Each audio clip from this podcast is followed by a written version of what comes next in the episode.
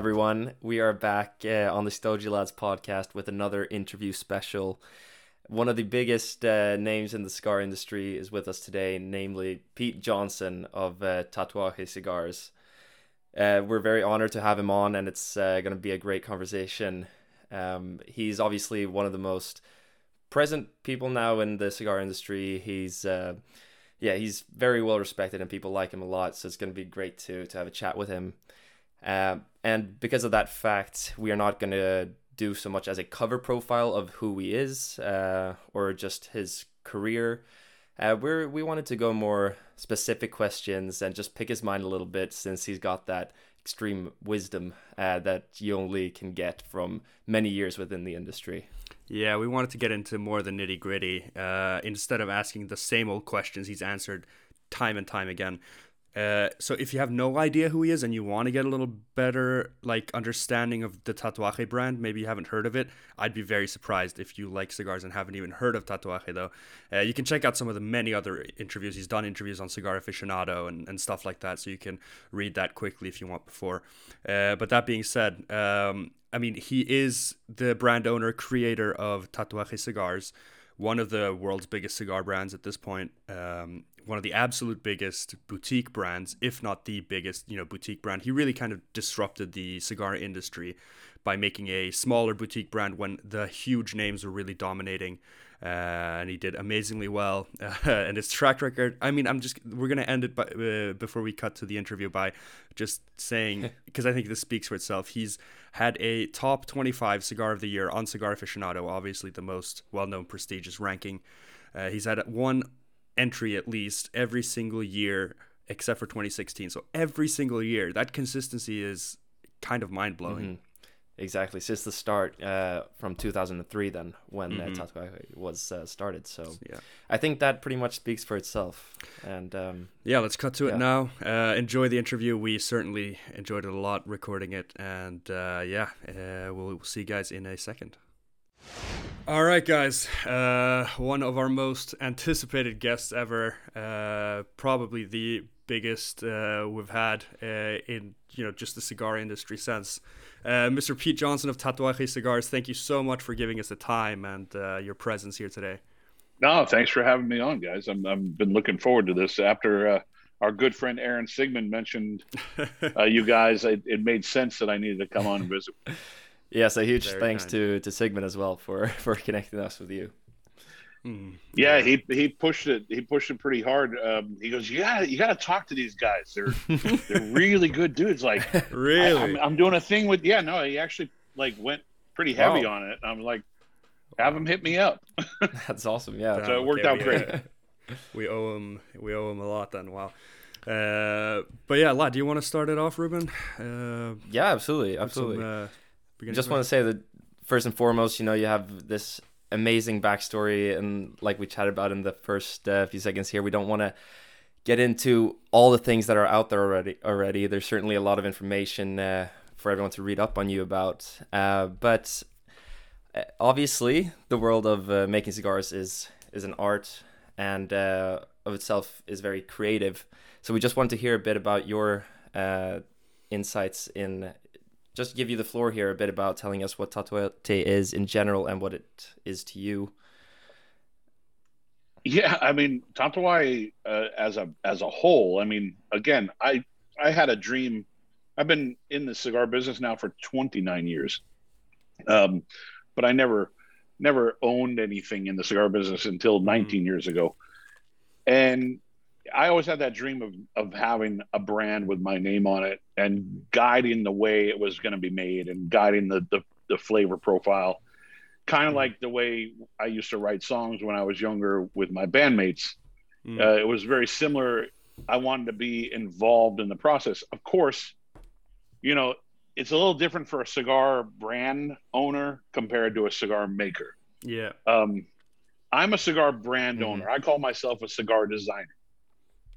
I I actually cut, you know, I, I pick out the materials, I make the patterns, and I have professionals sew it up for me. Yeah. Mm-hmm. Mm-hmm. Uh, because I'm not going to sit at, I'm not going to claim that I sit at a rolling table. I'm not going to claim that I, I go into the farm and pick tobacco leaves. There's yeah. there's there's other people that do that, and I thank them for doing it great, because they give me the ability to play in a giant playground uh, instead of doing all the, the hard work that they do. mm. Um, so what is Tatuaje? I mean, that's, that's essentially it. We're, we're a, we're a fashion house. We, mm. we are a, a brand um, company that, that uh, again, does everything that I just said. We, we go to the best factories in the world to find the best items to put our names on them. And, and we work closely with those factories to make sure we have the best product. Obviously with the Garcias, it's a little different. I'm, I'm part of the family. So it's, uh, yeah. it's right. a, yeah. it's a little bit more cohesive. I mean, it's always been that way though, because even since day one, I didn't, I didn't blend the first cigar. Pepin Garcia blended the first right. cigar for Tatuaje. And he blended it to my palate. He knew, he sensed right. what I was looking for through a conversation. And within a moment, he instantly rolled, you know, a cigar that I thought was dead on to what I was looking for. Hmm. So, I mean, that was kind of a, like a roundabout way to get to your question. Yeah. But, uh, that's good. Yeah, that's we, good. we, uh, I, again, I never claimed to be a cigar maker, because I have mm. to thank great people who know how to make cigars. I I just am well versed on the industry, well versed on tobacco, and understand what is good and what's not. Mm-hmm. Um, I have this question, you know, or this debate with my friends a lot, you know, because they go into the, and you might do this too, but, and I don't, you know, throw any shade at it. A lot of people go into the whole, like, oh, I get these notes and these notes and these notes. Mm-hmm, mm-hmm, mm-hmm. I used to do that with wine a lot. Oh yeah. And me and my friend Dan, who works with me for Surrogate's uh, Cigars, we used to do that a lot. We used to sit in a room and, you know, swirl glasses of wine and smell it and go, okay, yeah, we're getting this, this, mm-hmm. and this. And, you know, the older you get, you just realize it better be good or it's not good. Mm. So we're very, we have a very simple approach, or at least I do. Right. If I taste something remotely bad in a cigar, I pitch mm. it. And I move on to the next. Um, if we're sampling something in the factory that's new that we put together, mm-hmm. if I taste it and there's something wrong with it, I go straight back to the chief of production. I tell him, mm. okay, there's there's a Viso in here that's causing a problem, mm. or there's a Lajero that's causing a problem, or one of the binders that are causing the problem. So we're very uh, direct and to the point. We... We don't we don't sit down and go, okay, we're getting these chocolate notes and we're getting these vanilla notes and we're getting these pepper notes, because we want to make sure we have all those because we think the consumers are going to love it. Mm-hmm. At the end of the day, these cigars have to be made for us first, yeah. mm, because if good. we don't if we don't love them, then we can't we can't rightfully sell them to anybody. Exactly. Yeah. yeah. So that's that. Our biggest philosophy. Yeah, no, I love that, and I love the quote that I I, used, I heard in one of the interviews with that. You know, if you're if you're making a cigar that everyone's gonna love or that everyone's gonna like, you're ne- never gonna make a cigar that someone's gonna love, and like that's really sounds like that yeah. kind of philosophy, and uh, very binary scale. You know, it's good or bad, and it's uh, perfectionism. I like that. there's a there's there's you know you have to have a comfort zone. You have to have a comfort zone, but there are flaws in cigars that you will instantly pick out, mm-hmm. and and that's just not acceptable. Mm-hmm. So you have to find a way to fix those flaws. And luckily, with the Garcia family and all the tobacco that they have to work with, um, it's easy to correct those flaws and and take that other tobacco and trash it. Mm. So I wanted to I wanted to ask about uh, about something that I've been dying to know a little bit, because Ruben and I, we live in Sweden, obviously, so we have a good selection of cigars from the whole world, uh, yeah. and easily attainable Cuban cigars uh, compared to some people in the States. Uh, but like, what really struck me when I was really digging into you is that you're very, you're very verbal about your sort of love for Cuba and Cuban cigars and all that stuff, which, I, to be honest, I don't really see in a lot of other cigar makers. I think maybe I feel like some people hold that back publicly a little bit because they're making non-Cubans. Um, But I just wanted to, you know, know a little bit more about your relationship with Cuba. Obviously, you are in a family, like you say, of Cubans. Yeah. uh, but also like that impact of Cuba on you and your journey uh, starting up with with cigars. Yeah, I mean, for me, Cuba's always been the wheel. You know, mm-hmm. that's where it all started. So you can't ignore, you can't, like some people say, you know, you, like some car makers cannot ignore Ford.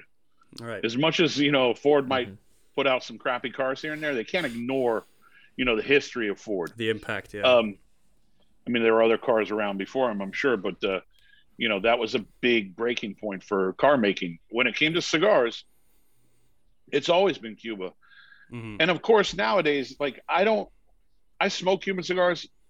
I prefer to smoke um, Cuban cigars that are made at home by custom rollers mm-hmm. uh, because I feel like I'm – I feel like there's some support going back to those people directly. Um, I – because of my family that I, I'm part of and because of what I've learned, you know, in the history of of the island and and what's happened over there, I refuse to buy a a production cigar from Cuba. Right, okay. Mm-hmm. People give them to me all the time, and I'll smoke them with the band off, and I'll give my opinion.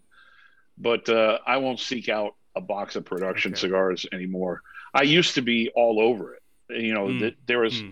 you know, Cuba being a mystical place for a guy, you know, in the United States, yeah. because technically it's the forbidden fruit that we can't mm. have. Right. Yeah. Yeah. Even though we all got it, it was still that one thing that was like, oh my God, we have illegal stuff, you know, so yeah, that made it part of that cooler. A little bit too. Right. Of, yeah. Of, that, uh... yeah. That. Yeah. That made it, that made it even cooler because like we couldn't have it. We weren't supposed to have it. Uh, yep. You weren't allowed to bring it across borders, you know, stuff like that. um, so we, I think that's really what hit home for a lot of us is like, okay, we, we can't have it. So it makes it even better. Mm. I will tell you that smoking Cuban cigars in the late eighties and early nineties, though, were like heaven compared to, to what they are now. Yeah, I've heard that. Um, I don't get that reminiscent quality to those days. Unless mm. I'm smoking a custom roll from one of the rollers. Very interesting. That's the only time I get that flavor profile. And I'm I'm searching for it. Trust me. Like every time someone gives me one, I smoke it and I'm hoping it tastes like a cigar from nineteen ninety-two. mm. So it it doesn't happen all the time. Every once in a while I'm like, okay, they're doing things better.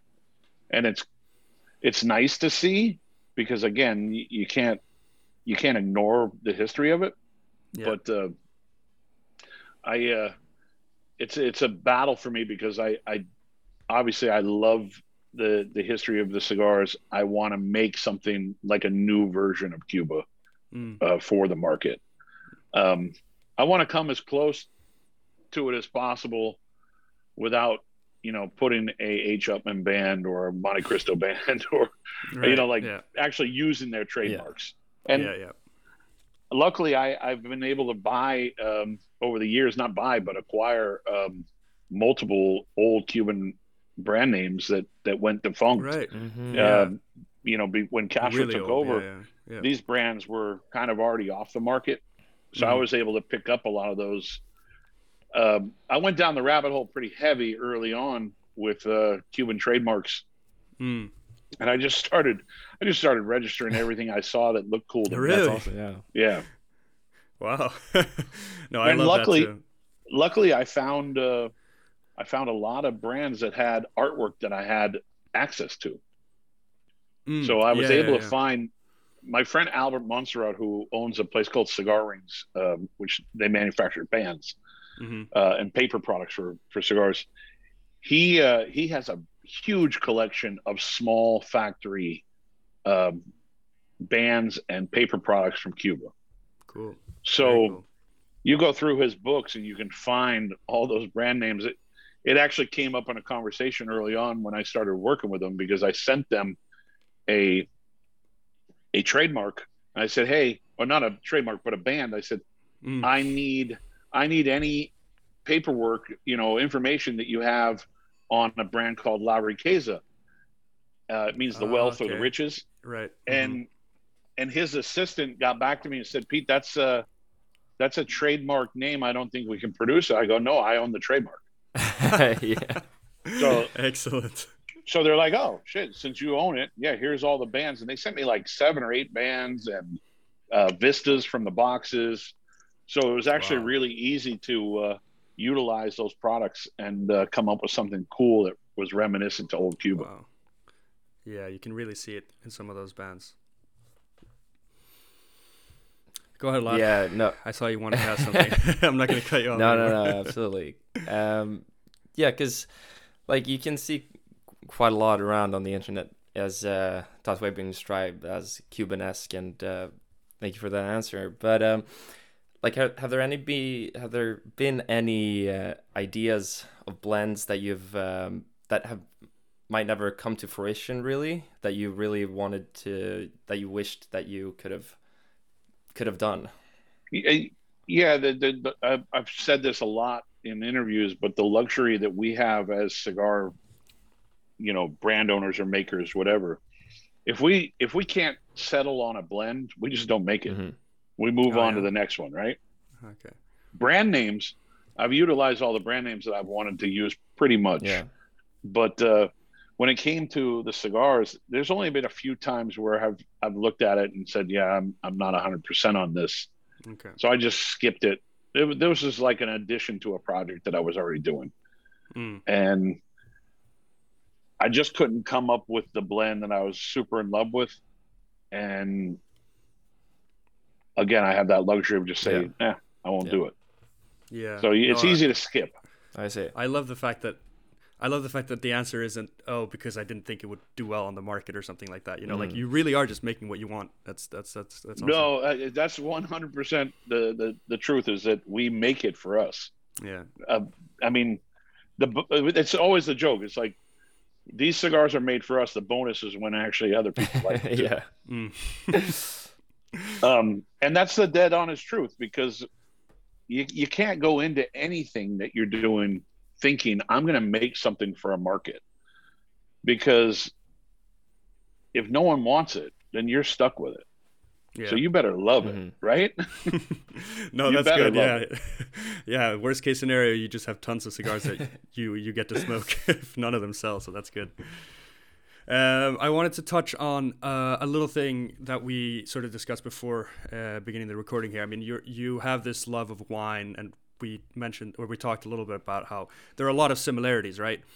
Uh, yeah. But you, with the La Verité series, the the Truth series, you wanted to bring something that's not really done that much in cigars, but that is done all the time in wine, pretty much, right? Like the whole yeah. using one single vintage from uh, one plantation. What what are the pros? What are the cons of that? And how, like, just just it's why a, it's isn't a lot more, of work? Common, you know? Yeah. But, okay. Well, so you remember that cigar that I was talking about, where I wasn't, I couldn't settle on the blend. Yeah. yeah. That was that was La Verité. Uh, okay. Uh, La Verité, uh, two thousand ten. Mm-hmm. I had samples made. I brought them up to my friends. Uh, we sat down, we smoked them, and they all seemed to like them. And they even said, this will do really well. Mm. And I, I just, there was something wrong with it for me, and I just couldn't put my finger on it. I just never made it. So two thousand ten was completely scrapped. Mm. Uh, all the bands from the two thousand ten vintage I had to basically throw away, because I damn. I mean, they're, they're still in inventory down in Nicaragua, but I, I'm not using them for anything unless I come up with just some aging, huh? You know, have you tried them some again? Celebration. Um, Maybe they've aged to perfection. no, yeah, I mean, yeah, I mean, a lot of them, you know, just need a lot of time, but there was something, I want to taste it early on too.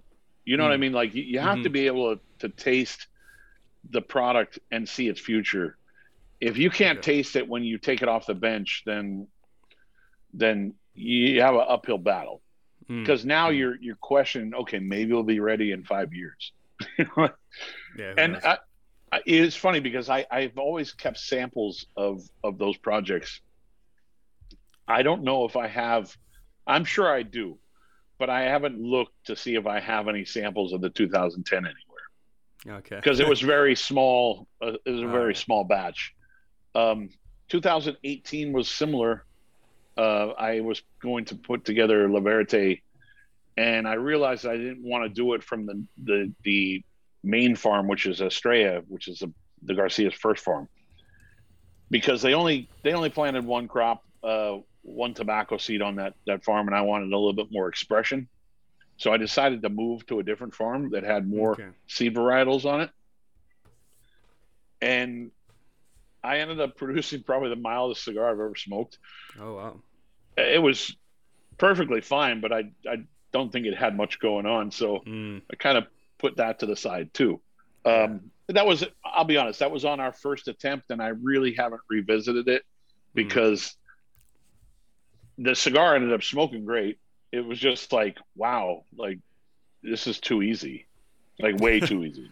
Yeah. So I, you know, time, time starts to pass and you start to forget about things too. And, and I just kind of put it to the side and never went back to it. So mm. there's still a chance because we still have some of that tobacco laying mm. around, but um, we'll see. Mm.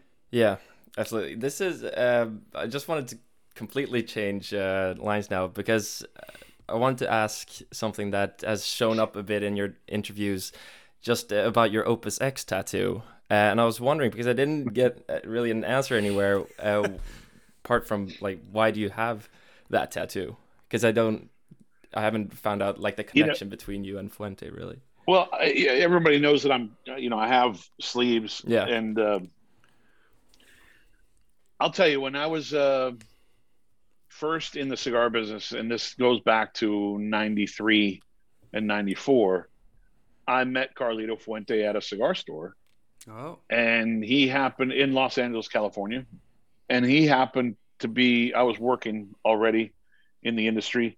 He happened to be one of the nicest people ever. Like, he sat down, took time to talk to me. Mm-hmm. Yeah, he um, seems great. And I became, I became a fan of the family and the product, and I was buying a lot of their product, and Fuente was just becoming super hot, like in the early nineties. Mm. Um, so they started becoming this thing, and I was with them when they launched the the uh, Grand Havana Room. They came to the Grand Havana Room in Beverly Hills right. when that opened up in nineteen ninety-five. Right.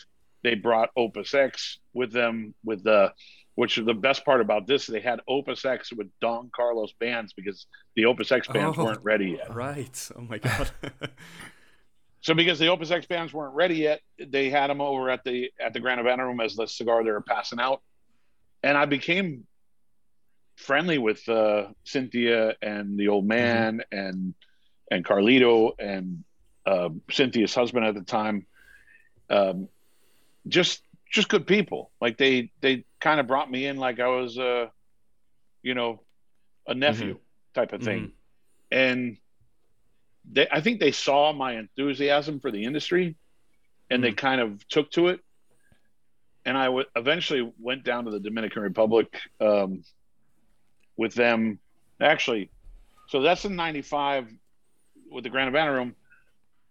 I was going to the Big Smoke in Boston, and of course, for my love of cigars, I decided I'm going to get the Opus X tattoo on my arm. Damn. And it was in a place that was kind of like right back yeah. here, so okay, it's not completely perfectly visible, but this was like just as a thank you and like a homage to a family that I thought that really changed the cigar mm. industry for me. Mm. And I thought the Opus X symbol, just the the X. Yeah. was it's was cool, yeah. just really cool yeah, looking. I agree.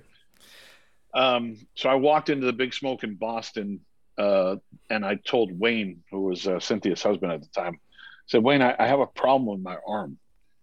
And I lifted up my shirt, and it, and everybody, like, I remember the Newman family was there, Ernesto Correa was there, like anybody you can think of was in the room. And yeah. they all started asking me if I would tattoo their brand on my arms also. Living billboard. Yeah. And and I, of course, it, the joke went on for a while, and I said no, but uh, it was just really a kind of homage to a family that, to thank them for being so genuine and mm. nice to me growing up. Because when you're new in the cigar industry, you're hoping that you get acceptance. Mm-hmm. And that's why I always tell people, like, if, if someone walks into a store that you're working behind the counter and, and they and that person – is new and asks a dumb question, don't laugh. You're right. Yeah. yeah. Take him in the humidor and educate him and guide him through the process, because he'll come back. Exactly. Mm. If you laugh at the question and just, you know, tell him he's stupid for asking that question, then then they're they're probably going to, you know, turn away from the industry and, yeah. and not want to be part of it, not want to be part of the culture. Yeah, definitely. So, yeah, Fuentes, that was the biggest reason. And they've always been um, friendly to me, even since I started my brand. Um, they were very welcoming to uh, to uh, my new family, the Garcia family, mm-hmm. when they came into the market. So, you know, it, and Carlito, of course, is really big about family and tradition. And that's where we sit. So it was just part of, uh, you know, thank you. Yeah. That's what it was. Yeah, and uh, there's no doubt that, uh, yeah, that the Fuentes are an inspiration to to a lot of people. And yeah. uh, we did a deep dive into them, and it was just going through their history and everything. It's so cool just uh, having their presence being so big in the cigar industry yeah. as well, with such deep, yeah, great, um, yeah. great history. Yeah, great yeah. history, actually. Yeah, yeah. No, we did a like a an audio documentary on the podcast about them, because it was just such a cool story, mm-hmm. and I don't think a lot of like younger cigar smokers might know the whole story, because uh, we didn't really, to be honest, before. Uh, well, so I mean, they know Carlito, because you see yeah, Carlito yeah. everywhere. If you're a yeah, cigar yeah, smoker, yeah. you you know Carlito's image. I I think the old man, uh, senior for me, was still one of those guys, you know, that I would get nervous around, mm-hmm. um, yeah. because. You know, there's there's some there's some iconic people in our industry. I'm very fortunate. I, I my my father-in-law is an icon, is an icon in this industry. Yeah, mm. I, I don't get nervous around my father-in-law. He's very easy to talk to. Yeah, that's good. but but we grew up together in this side of the business. I mean, obviously, they came in from Cuba shortly before I met them, mm-hmm. and we worked together since since two thousand three. So their anniversary for their company is the same same date that I started, yeah. because Tatuaje was the first cigar they ever exactly. rolled for production. That's very cool. Even before mm. their own. So it's easy to to hang out with him, but you know, when you'd walk in a room and you see Orlando Padron, Jose Orlando, or or uh, Carlos Senior, you, you kind of get a little nervous. Yeah. Even trust me, even at fifty yeah. years old. I mean, unfortunately, they passed away when I was more like forty-five, but yeah. yeah. But um, yeah, I mean, because they're they're you got to respect the elders. Yeah, you got to respect yeah. where it all came from. There's a you know Julio Rose, another guy that that I always um, love uh, just sitting down with and, and shooting the shit. I mean, there's been there's been a lot of guys that have left us that uh, I was very fortunate to talk to before they left, and um, you can't get those moments back. Mm-hmm. Mm-hmm. So. For me, it's always been about respecting tradition, and that's why I go back to the Cuban culture and the Cuban history of cigars. Yeah, I was gonna, I was gonna ask another follow-up, because I, I, I also am kind of like uh, obsessed with like the history, and uh, I, I, I've always been a lover of history before I got into the cigars, but I, I love deep diving deep into the the history. I've done like mini documentaries on our YouTube mm-hmm. on like old dead uh, Cuban cigar brands that have been dead for a long time. Uh, and I'm also like, yeah, just kind of nuts about that stuff. But I wanted to ask another thing about the whole Cuban, the art and that kind of stuff, because before I really knew about the whole trademark situation and all that stuff, I remember seeing tatuajes when I was like maybe eighteen or something, before I really knew about cigars. And I was so confused. How old are you now? twenty-three. Oh, shit. Okay. But uh, like before I really knew anything, I was kind of confused. Uh, like the Cojonú band is like the Limitada band, and like the Verocú band is like the regional. Is yeah. that, are you, is the intention to pay homage? Is the intention to kind of say a little bit F you to the Cuban? It's it's, it's a little bit of both. yeah. it's, it's a little bit of both. Okay. um, I'm I'm a very simple um, packaging person. I don't I don't go really. You know, crazy with the yeah. I love the unvarnished with boxes the, and that stuff with the too. Way everything looks, because I I want the cigar to speak first. Mm-hmm. The band is the is you know a way to dress it up, but I don't want the band to tell people how good or bad it's going to be. You yeah, know, right. you know, like a lot of times people smoke just for the band. Yeah, definitely. Yeah. Oh, yeah. Oh, the band's. I mean, this is the most this is the most elaborate band that we've done, ah, which is the La Misión. Yes. Oh, yeah, that's that's beautiful. um, that's, we just decided we wanted something a little bit more, you know, beautiful and, and regal looking, and and it ended up being great for the cigar because the cigar turned out amazing. So we're, oh yeah, it works out perfect. But when it comes to Tatuaje, it's always been very simple banding. Um, yeah, I would say like I was just looking for a band um, to use for Cojonú, and that was sitting in front of me. I'm like, I'll just use a similar band. Yeah, so it could have been kind of lazy. It was, it was, I would say it's purely lazy, but, uh, okay.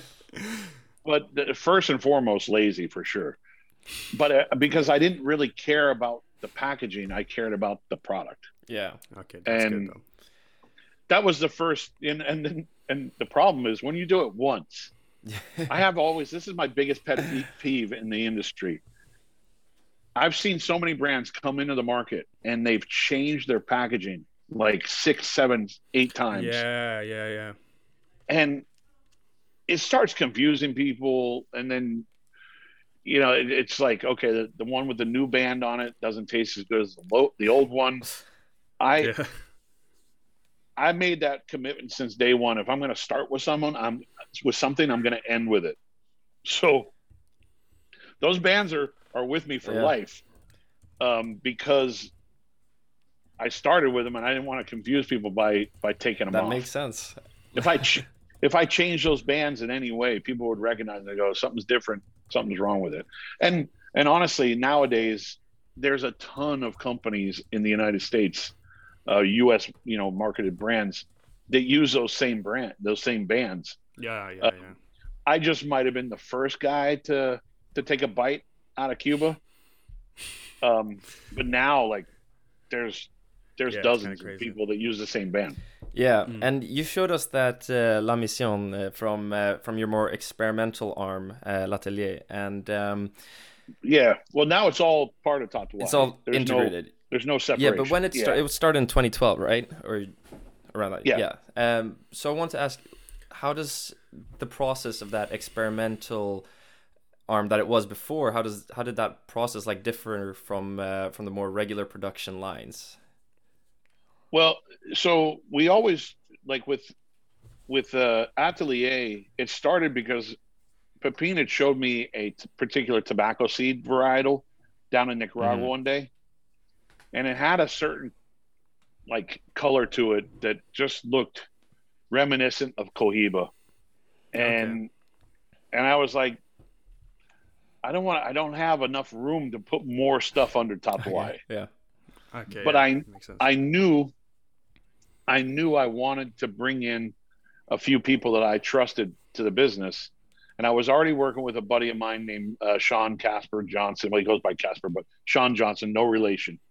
I was working with him on a club that we have called Saints and Sinners, and then I was making a cigar for Dan Welsh, uh, who owns a, a online store called New Havana Cigars. Uh, I was making him a couple surrogates. And then I wanted to bring my brother into the business because he had visited a couple trade shows and he was working an okay job in, in Maine, but uh, I figured, you know, he would be into, he was good at sales because he, when he was younger, he used to work for sales for Adidas. So I knew he oh, could, nice. he could be in the sales game. So I brought the four of us together, and I think Dan said it perfectly where he said, you know, Tatuaje and everything you do under the Tatuaje portfolio is your solo act, and this mm. is the band.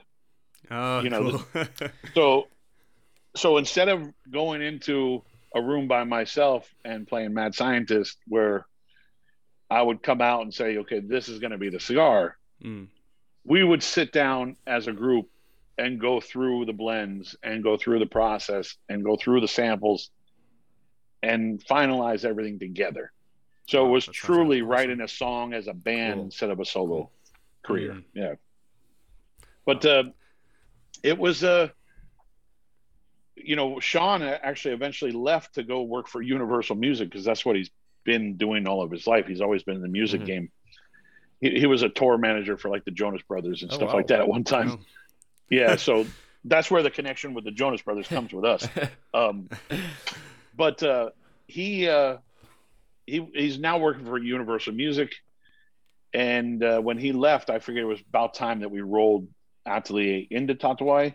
And I still rely on Dan and, and my brother Casey to uh, to kind of get focus of the Atelier products and a lot more working with them on the Tatuaje products too. Even though I still have that process of like, okay, I, I get the samples first, I smoke them first. And then if I, if they're lucky, I'll share them with them because a lot of times I'll smoke all of them before they get to them. Good. Um, yeah, so it's it's a it's a great group of people to work with because mm-hmm. you can. Dan and I have very similar palates. Mm-hmm. I mean, we're very in tune with. Uh, even though he smokes a lot more every day, mm-hmm. we're kind of in tune with each other when it comes to what we like and what we don't like. Mm-hmm. Okay, I wanted to. A little bit in, in line with what you like and a little bit in line with that experimental thing. Um, there's a lot of trends, obviously, in terms of like packaging and all that stuff that we discussed. But there's, I think, I, I, I get the sense that there's also a lot of trends in terms of what's hot in terms of like tobacco. Like Connecticut, like the Broadleaf thing had a had kind of a big, big deal explosion for a while, I feel like. Yeah. Um, what do you think is... is hot right now? What do you think might get hot? And what do you like? Is there anything that you like that people might not really know that much about in terms of like tobaccos? I wanted to ask some nerdier questions as well. Well, I mean, it's, it's for, for me, I've always shifted in production because of necessity. Mm-hmm. So there's a lot of times where we've shifted while other people were still concentrating on certain leaves. We had to shift because we were running out of broadleaf at one time mm. and I needed something else to to uh, to do that I wasn't going to use broadleaf on, so I shifted to San Andreas, and that became yeah. really hot really for a hot, while. Yeah. And then I switched to Sumatra for another project, and that became mm. really hot for a while. Mm. And but there was a there was a time where I was actually about to release a whole Sumatra line, very much like my broadleaf line. And at the time, our supplier for Sumatra, which is out of uh, out of Ecuador, the Oliva tobacco family, Gustavo, who works with uh, with them, he's like, "What are you going to do with the? What's your next product?" I said, "I'm going to do a, a Sumatra release, a big one." And this is years ago, and he, he straight up told me, he goes, "Don't do it." Oh wow! And I go, "Why?" He goes, "We're having trouble with the Sumatra. It kind of mutated itself, and oh. it's not it's not." tasting like, you know, traditional Sumatra. Damn. So I was able to get some samples of it. We tried it. And I'm like, wow, it, it's not even close to what Sumatra is about. It almost tasted like Habano in a sense. Mm. And uh, I was with another cigar manufacturer, a very well-respected uh, manufacturer in the industry. And I, I said to him, I said, have you tried that Sumatra from Oliva? He goes, yeah, it's not good. I go, I know, like, what the hell? Like, it doesn't taste like that. So I had to steer away from that. Right now, people are complaining about broadleaf. We're we're in a very secure spot with broadleaf.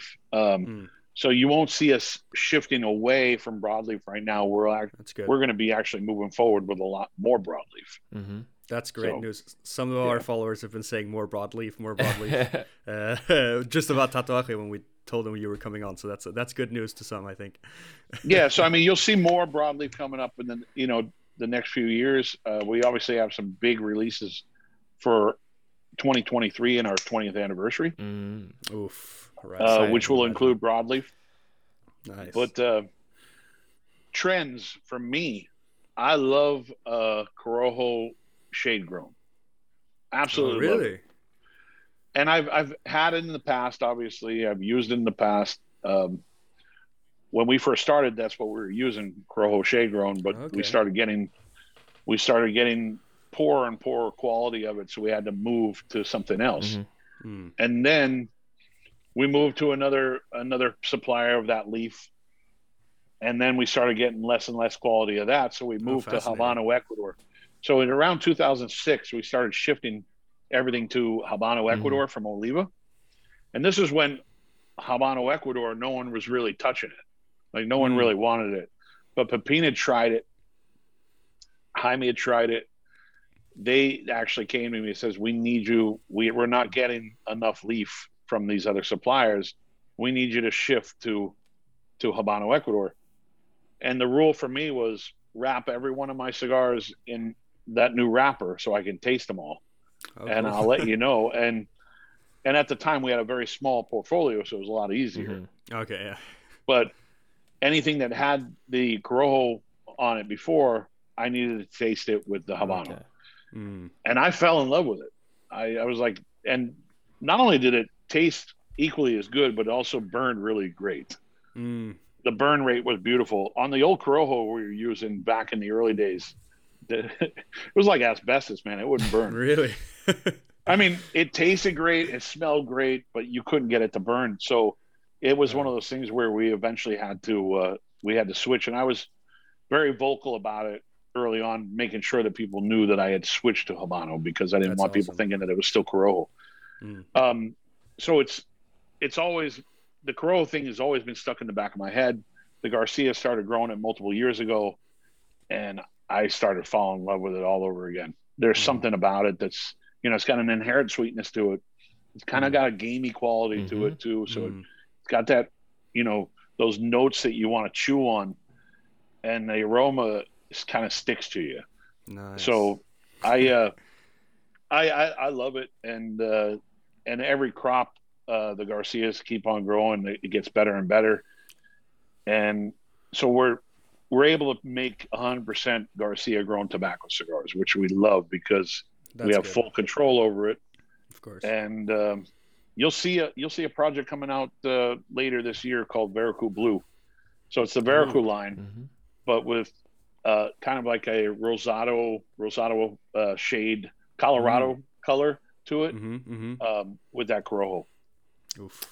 Very happy about awesome. it. Oh, that's awesome. Yeah, and uh, I mean, just this year as well, you got uh, you were on the Cigar Aficionado Top twenty-five and have been so consistently. Uh, yeah, I don't think Thank that's you. escaped anyone. But what we've been fortunate, we we, we actually missed one year. Uh, twenty sixteen, we did not make it. Mm-hmm. Uh, right, unfortunately, I saw the Instagram. Yeah. Post on that, yeah. Um. But uh, we've been able to get on there, and I think that the the proof's in the product. Uh, there's you see a lot of repeats, mm-hmm. which is awesome. That's good. Um, so I, I, it the repeats actually help because it shows consistency. Exactly. Yeah, that's almost over more the impressive. years. Um, but I I love uh, that list is still the most important list in our industry. Mm-hmm. Um, yeah. I wouldn't say that in the wine industry. Like in the wine industry, you have Parker, and you have Suckling, and you have you have uh, Wine Spectator, and a few others, uh, mm-hmm. and they kind of compete with each other on who's got the more you know reputable list and the most mm-hmm. popular one, the, the one that people follow. Yeah, yeah. When it comes to cigars, you know, there's a lot of lists out there, but the one that people really follow is Aficionado. Yeah, exactly. And that was actually one of the uh, follower questions that we'll get to later. But since you mentioned it, or since I brought it up now, um, wh- and you answered like how you assess the rankings, but can you just say like a few words while we're on the subject now about the Tatuaje Reserva K two twenty-two? Yeah, the uh, the blend, it's actually made in Miami. Um, because we have two different versions of it. We have a Broadleaf version, which is made in Nicaragua. Mm-hmm. But it will say Broadleaf on the bottom of the Reserva band. Nice. This particular one was made in Miami. It's only made by one roller. Uh, we don't make a lot of them. Uh, the cigar was made uh, in kind of like celebration of my dog's mm-hmm. life. Mm-hmm. He had passed. Um, the reason why it's called K two twenty-two, his name was Kona, and mm-hmm. he actually died at two twenty-two p.m. Oh, wow. So the number two twenty-two, though, comes up everywhere for me. Like it, mm. it kind of haunts oh, me. Wow. Yeah. um, like in the same day that it was on the top twenty-five, when it got revealed, mm-hmm. um,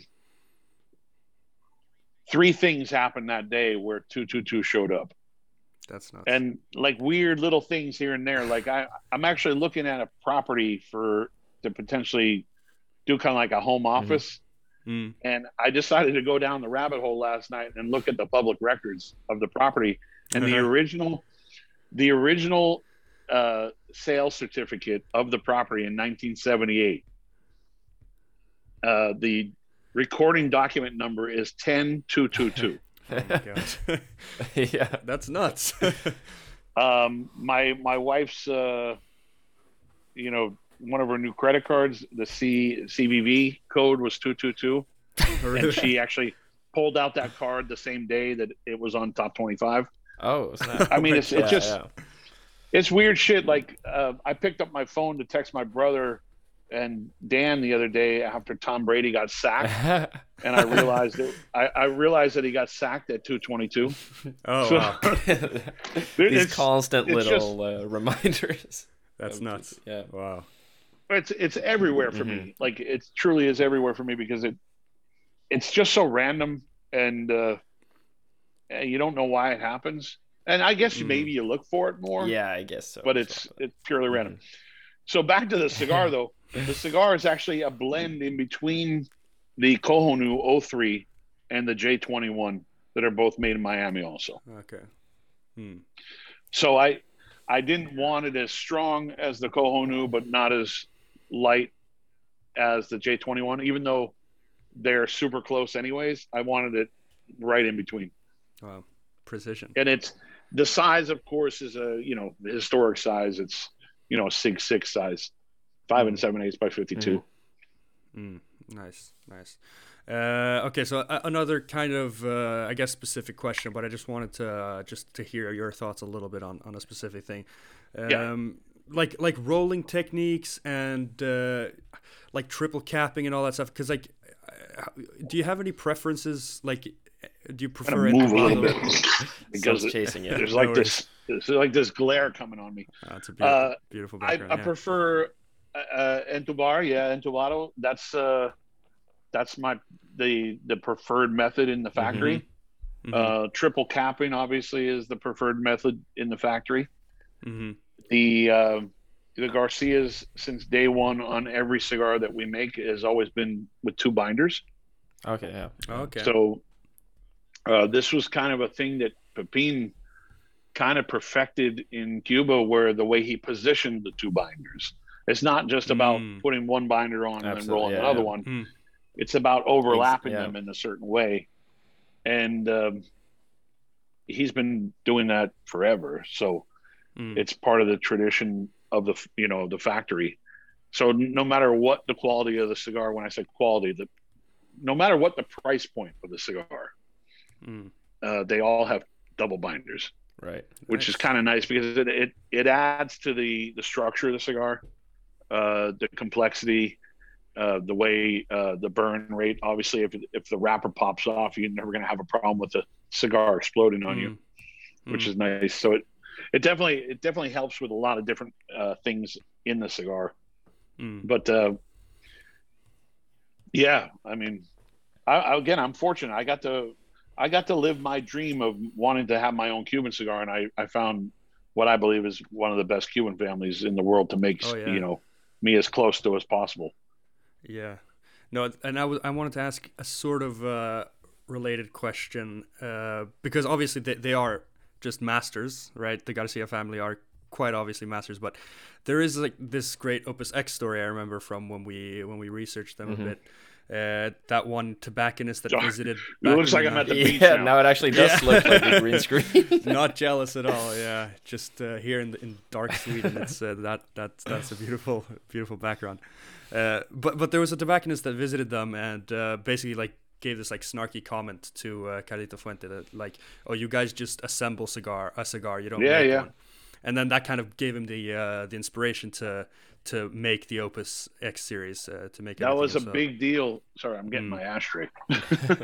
That was a big deal for Carlito, and and honestly, that that probably held true with the Garcias because you know in the early days, we we relied on getting tobacco from people, and uh, in two thousand seven they started growing their first crop on Australia, which ended up being the oh eight uh, crop. Mm-hmm. Um, that, that started changing everything in the family and in the factory. Like, mm. and that also changed Jaime's motivation to have more farms Same with Pepin, more farms. We need our tobacco because we can't rely on other people to get the tobacco. You know, at some time in anybody's business, someone's going to become jealous or vindictive of what you do. And honestly, over the years, I probably had jealousy towards new people coming in the industry too. Mm. It, it honestly, it's kind of stupid to do it, to have it, but it does motivate you to do better. Uh, so you, you push yourself to, to, you know, do more and more creative things and, and push yourself to, to advance what you do. The problem is if it's the flip side, the other side, those people that you're buying tobacco from start becoming, you know, like, look at these guys, they're, they're doing really well. Let's, let's not give them right. as much tobacco. Yeah. And I'll honestly say that's what happened to us. Wow. Uh, we started doing really well. We started making a lot of noise. Uh, mm. People started questioning, like, how can they make such good cigars? And some of the suppliers started like going, eh, well, we're out of that right now. Mm. So yeah. it, it, now it's a necessity. You need to start having your own mm. farms. You need to start growing your own tobacco. Mm. And there's not a stitch of filler and binder that the Garcias buy from anyone now.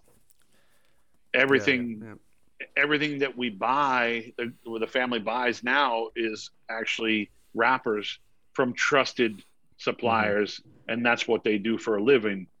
Mm. And these are, these people have been close with us for forever, so we don't have to worry right. about them, you know, turning a, you know, a blind eye on us or anything. Yeah, that is a major part, uh, part of it when you. When you think about it, like it, it, in the end, it's a business as well, right? And uh, you have competitors and stuff. So, yeah, best mm. getting your own crop. Um, but uh, when uh, also in like uh, researching you and a lot, uh, looking around the web, you're seen as a very traditional, uh, traditionalist type as well. I guess if you can say that. I don't know if you agree yourself, maybe. But um, well, in... no, I love history. Yeah. I grew up. Um, you know, my parents loved. And they still do this. They love antiques, mm-hmm. Mm-hmm. and they grew up. Uh, I grew up in the middle of paying attention to history and why history was so important to carry forward. Mm.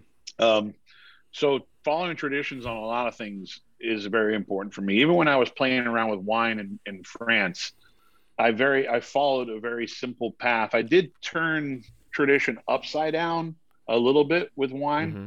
But when it came to the processes, I let the people that knew how to do it process it the right way. So I would end up with great juice to work with. Mm, mm, excellent. Um, but like I, I did this whole blend of wine where I literally took the region where it's from, and I turned up I turned the, the recipe upside down. Oh, and everybody's like, yeah, I flipped the blend completely. I went heavy Cab Franc and like a lower percentage of Merlot instead of the region, which is Santa Milion, it's high Merlot, oh, right. a little bit of Cab yeah. Franc. Mm. So I I just went like this. Yeah. Mm. And actually, the, on the label, it says turning uh, turning tradition upside down. yeah. So nice.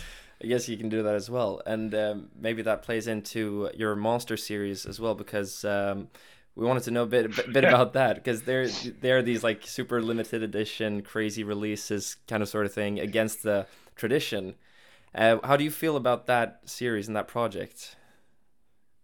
You know, it's a, it's a fun fun series. Has obviously become like a thing for yeah. me. Um, it all started with a conversation between a buddy of mine. Uh, he was a big, uh, he was actually a cigar store owner in, in Boston, and he was a big sneakerhead. And mm. he's like, "You should do something that's like limited edition. You know, every year, like a se- like a seasonal release." Mm. And he pulled out a pair of Nikes with Frankenstein on them. I was like, "Oh, Monsters!" I go, "That's an easy one." And within the like within the first half hour that I, you know, popped that in my head, I was like, "Oh, I have like the next eight years set up yeah. like already." Crazy. Um, because it it ended up being an easy theme. But when I did the first year, everybody that visited the factory was like, and when I say everybody, local people in S T L E yeah, yeah, would. Yeah. you know, would visit the factory, um, people that we either were getting tobacco from or suppliers like box suppliers and stuff like that. They're like, "He wants what?" Like, what, what's he doing? He's putting it in a coffin. Yeah. Like. Um, so, yeah, it was a little bit of a surprise. It was a little bit of a surprise for the industry. Mm-hmm. It became my thing, which is great. Um, I probably would have been upset if someone had done it before mm. me. Mm. Um, but I, it, I, I, no matter how awkward the boxes are, uh, the cigar has to come first, and the cigars all are built off of the tradition. Mm-hmm. So mm. that's good. Yeah. Like, I don't do anything crazy with the blends. The blends are very, very classic and simple. Uh, I don't do anything like just completely nuts. So where people are like, nah, oh, it's got yeah. eighteen, you know, twelve just different the, tobaccos. Just the and, presentation. You yeah, know, I get that. It's but really the bands are pretty sim- simple. Like, they could be a lot more nuts if you wanted to go really out there, you know? Well, it's always it, you you want to, when it comes to monsters uh, in general, I've always tried to be very ambiguous, because I do not want to get a, a a letter from any, you know, company that owns yeah, the rights right. to those monsters. So that's why they've always been called Frank and Drac and Face. Yeah. Um, some things are some things are old enough to where they're kind of public domain. So, yeah, you know, mm-hmm. Jekyll and Hyde was easy. The Mummy, you know, stuff like that. Uh, but uh, yeah, it's a you, you try to keep some type of ambiguity, because you you don't want to be completely blatant. Yeah. Um. Yeah, I I would say even moving forward, we're going to err even more on the side of caution, just because, just because I think. Um, We've become kind of a target, so I want to make sure that uh, mm. we we lean towards yeah, more of yeah, the safer side. Okay, so that's because that that like Ruben said a little bit, it, it is a bit uh, untraditional, and I think the market is heading more and more towards. I mean, it's it's it's trending that way, at least from my point of view. That there's like the limited edition stuff is becoming more oh. and more popular. And like yeah. almost, almost the, the more obscure and small and like, uh, yeah, unorthodox, the better. Like you, you see, if you go through like Privada Cigar Club, for example, like there's just a lot of crazy stuff on there. Yeah. So back like back in the day, the, yeah. Sorry, go ahead. No, so with with Grand Cojonú, you know the Grand Cojonú we do, it's yeah, a six yeah. and a half mm-hmm. by sixty. Mm-hmm. I a buddy of mine asked me to do that, and I told him no. yeah. Like he was a retailer of mine, a good friend of mine. He asked me, he goes, make me a big fat, like sixty ring gauge. I go, nah, dude, that's not, I go, you know, I follow the, the Cuban playbook mm-hmm. and that's not Good. anything that Cuba's doing. Yeah. And a buddy of mine brought me back a cigar from the island that was a five by sixty with a covered foot. Whoa. And I went back to, uh, and this was in two thousand four, and I went back mm-hmm. to the factory, and we happen to have a mold in the factory of a sixty ring gauge, but it was six and a half by sixty. Mm-hmm. Oof. I'm like, this is perfect, because I have the Cojonú, which is six and a half by fifty-two. I'll just do the Grand Cojonú at six and a half by sixty. But it was only because yeah. someone gave me a custom roll from Cuba, wow. and I said, I said, if they're going to start doing sixties, I want to beat them to the right. punch. Good. and now and they're I, doing it. I, I, are they actually releasing them though? The, I think they're still like, you know, custom rolls and stuff like that, right? Oh, the the Cohiba Majestuosos. I think that was the that was like the fifty-fifth anniversary or something. I think that was fifty-eight ring gauge. Getting fifty-eight, closer, fifty-eight, yeah. yeah. But not quite sixty, I guess. Yeah. Oh, they'll get there. Close. Yeah, yeah, yeah. Yeah, they'll get for there sure. for sure. And meanwhile, I'm going backwards. We're we're making more and more smaller. We like that. I love yeah. that. I mean, we need that yeah, we like that, that. size I mean, as well, right?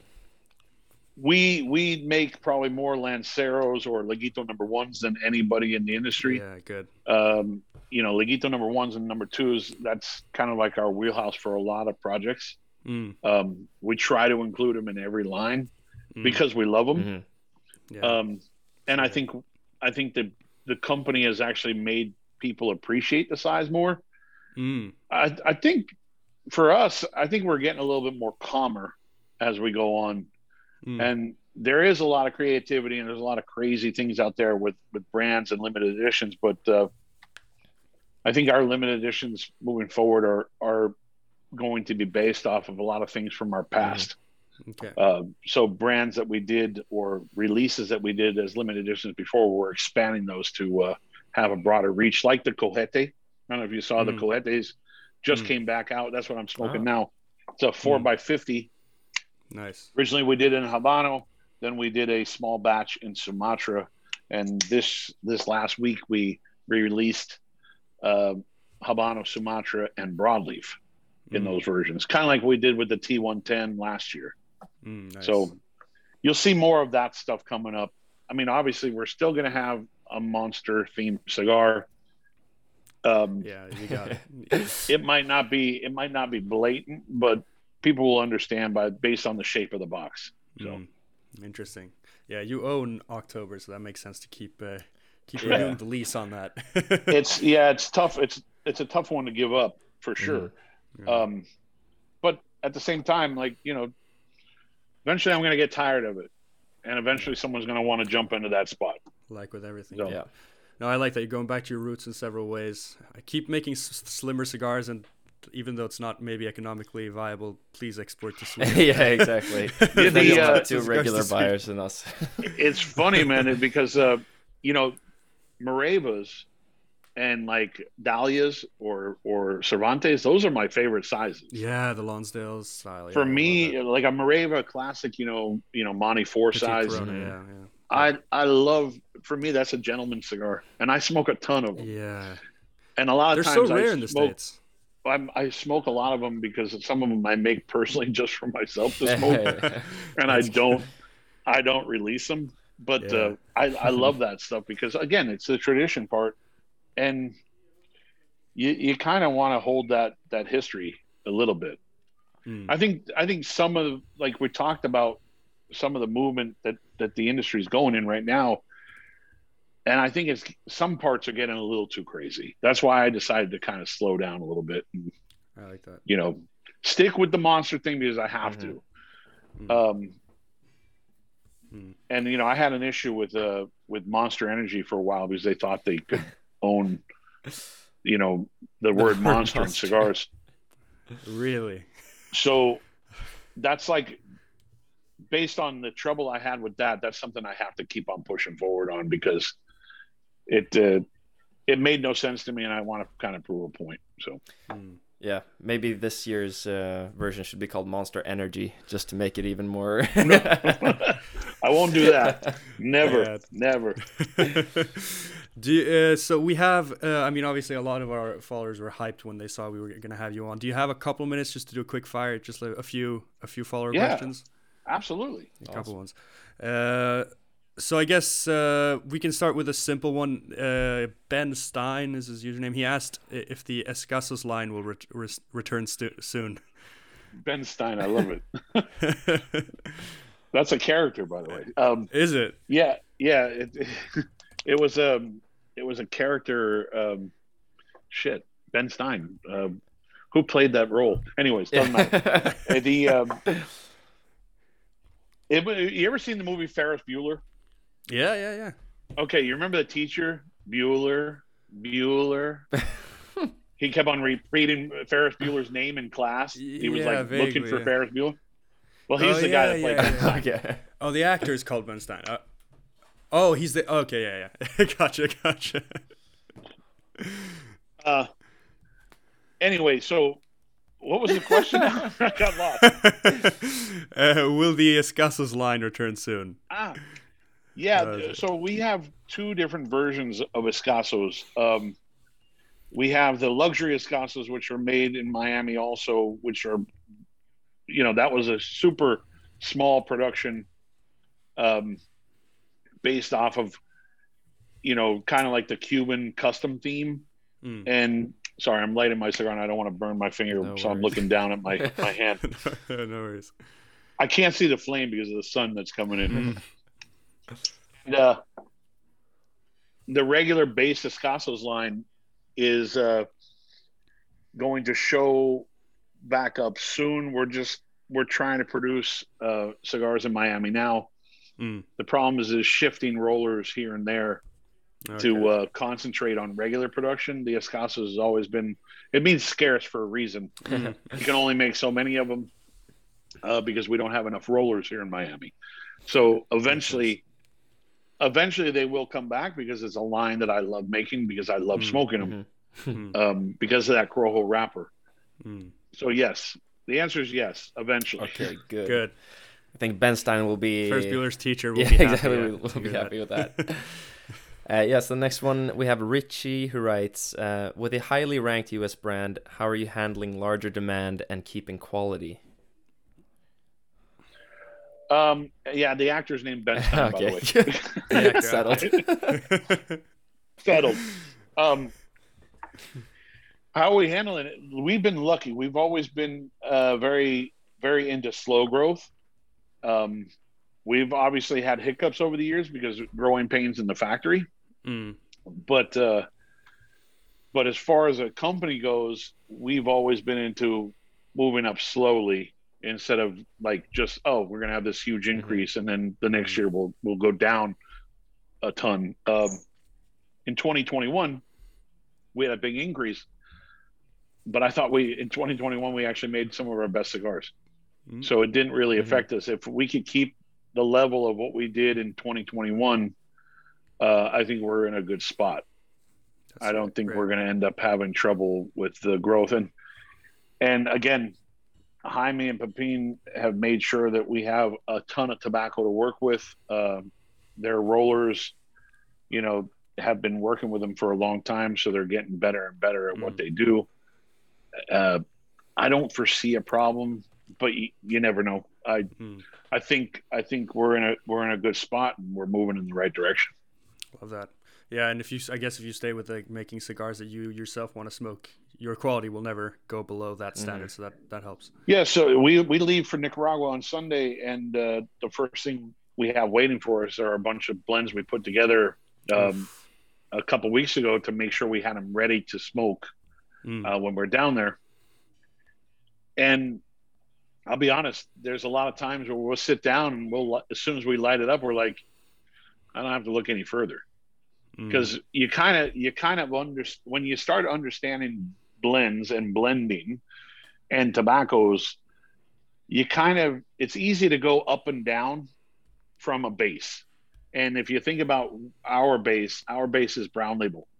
Yeah. That's always been our basis to everything, since the beginning, which is very traditional Seco Viso Ligero. So it's easy to dissect it and and find a different nuance of that, or go up in strength mm. and find things like Fausto. Mm. So nice. We've been very fortunate. I mean, yeah, there's some cigars you taste, you're like, oh, that's bad. mm. And you just have to go back and, and let's try this, you know, Viso instead yeah. of that piece. Mm. Interesting. All right, so just uh, two more. Uh, this one might not have a... good answer. There might not be an answer for this one, but uh, Keegan asks, uh, what, what's a cigar from one of your quote-unquote competitors uh, that you wish you could have part of the Tatuaje brand? Like, is there any cigars out there that you feel would fit well, in well? Not really so much a a cigar part of of the brand, but there there are a couple cigars outside that I that I'll enjoy here mm. and there. Uh, I think there's a lot of great cigar makers right now, and and uh, honestly, I don't think uh, I don't think uh, the consumers are being they're they're being treated really well right now. So mm. you like you can pick a lot of them. Mm. Um, but I always say that you know, like Dion Giolito from Illusione, he makes a cigar yeah, called Epernay. Yeah, yeah. I love it too so much. And could I recreate Epernay? Probably close. But not exact, because none of that's what I'm that's why I'm so honest about like mm. what goes into a cigar, because mm. I know that no one can really copy yeah, yeah. what what we do, but I also know that I can't copy what Dion's doing. I think that's his masterpiece, mm. and I think that's one of those cigars that uh has really stood out over the last yeah, you know so what is it fifteen, sixteen years that he's had it. Um so yeah, uh that's one one cigar that I would put at the top of that list. Maybe not per se have it in my line, but mm-hmm. something that I'll smoke if someone gave me one. yeah, not the best answer. False. So good. No, that's a good answer. Yeah, no, it, you heard it here it first. Is, Bear hug, hostile takeover.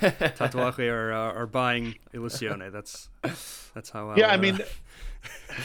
I I I smoke a lot of other people's products, but uh, I I think more than anything. It, I'll like smoke someone else's product and, and I'll look at the name of the cigar and go, wow, I wish I would have thought of that name oh, first. Yeah. oh yeah. Stuff yeah, like yeah. that. So the name rather than the flavor. But I, but I, I know that I can create my own version of Epernay. It won't be Epernay exactly, but if I wanted to, I could probably similar, yeah, create something along those levels and be happy with my version. Mm-hmm. You know. Yeah, absolutely. Okay, so we have the last follower question here from Tristan Drew, uh, who writes, I notice a slight sweetness with all Tatuaje cigars. How do you achieve this? Was that some secret? No, there's no secret. Do you believe it to um, be true yourself? A slight sweetness. I think it's just balance. Mm.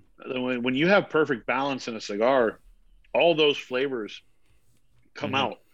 You get that that that sweetness. It depends. It depends on what he's talking about. If he's talking about broadleaf, it has an inherent sweetness to it already. Yeah, true.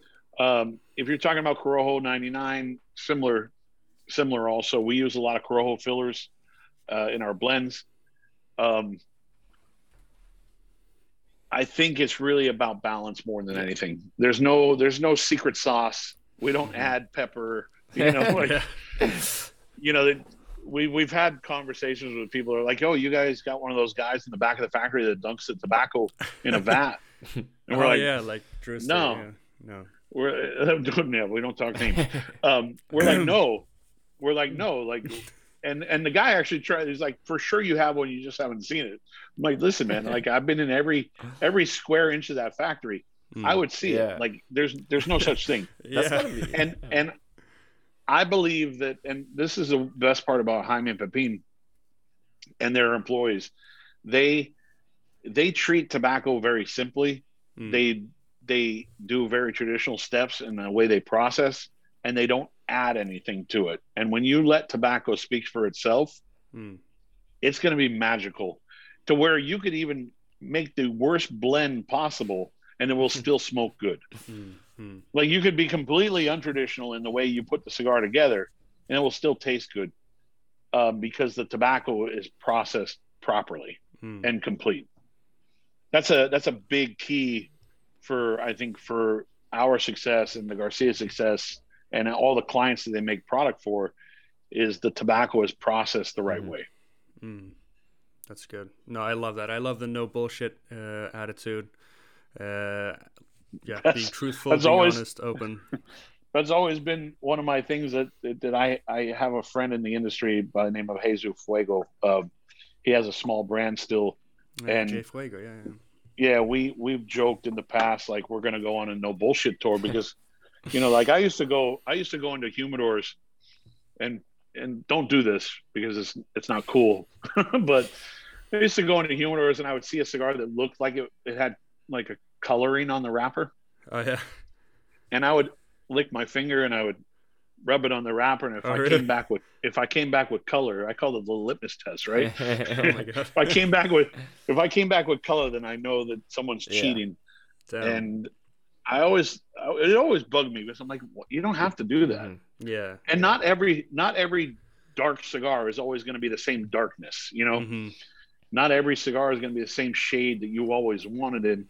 Do we want consistency? Absolutely. But you have to, it goes back to the comfort zone of colors even, where you have to be in that range of color.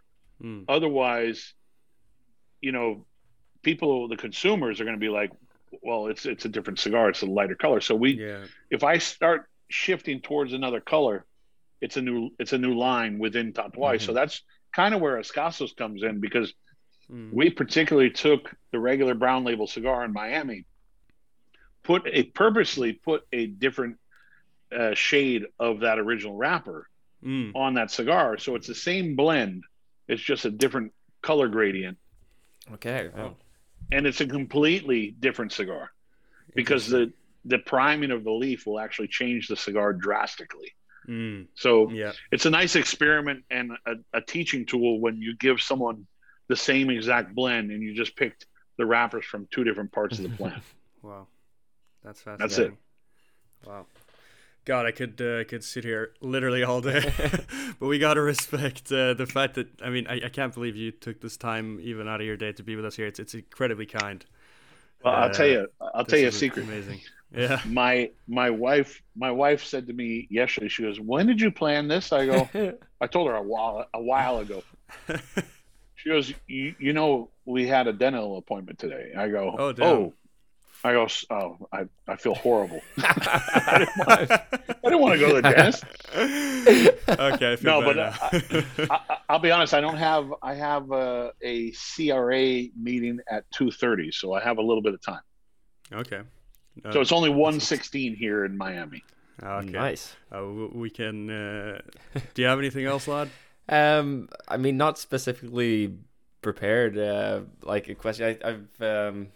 Really appreciated all your answers to our questions here, and um, mm-hmm. yeah, I think I mean a lot of the a lot of the things about your background and stuff we've obviously looked into and heard your story. Is there what was how? Okay, one thing I can ask if we go back to the really beginning, uh, you were in, very into like let's yeah no, but just since we have the time, um, just your first entry with uh, cigars, really. Um, Like because you, you well, first entry was a consumer. Yeah, yeah. So how did how did you yeah, go? First from, entry was uh, a consumer from uh, from the consumer to because then you worked at the the Grand Havana Room in Beverly, Beverly Hills. Am I correct? Yeah, Grand Havana actually came later. Yeah. Okay. Uh, my first entry was a place called Gus's Smoke Shop. Right. Yeah. And this is this is the odd part of my life. Mm. I was a musician. Um, I didn't have a job. I got a part time job. Um, as a as a I don't know assistant manager slash uh, floater slash security guard, and I'm not a big guy. There's other yeah, guys that do yeah. this, but I I worked I worked at a uh, a burlesque club. Okay, interesting. And I was like the I worked the door a lot, mm. so when people would walk through the door.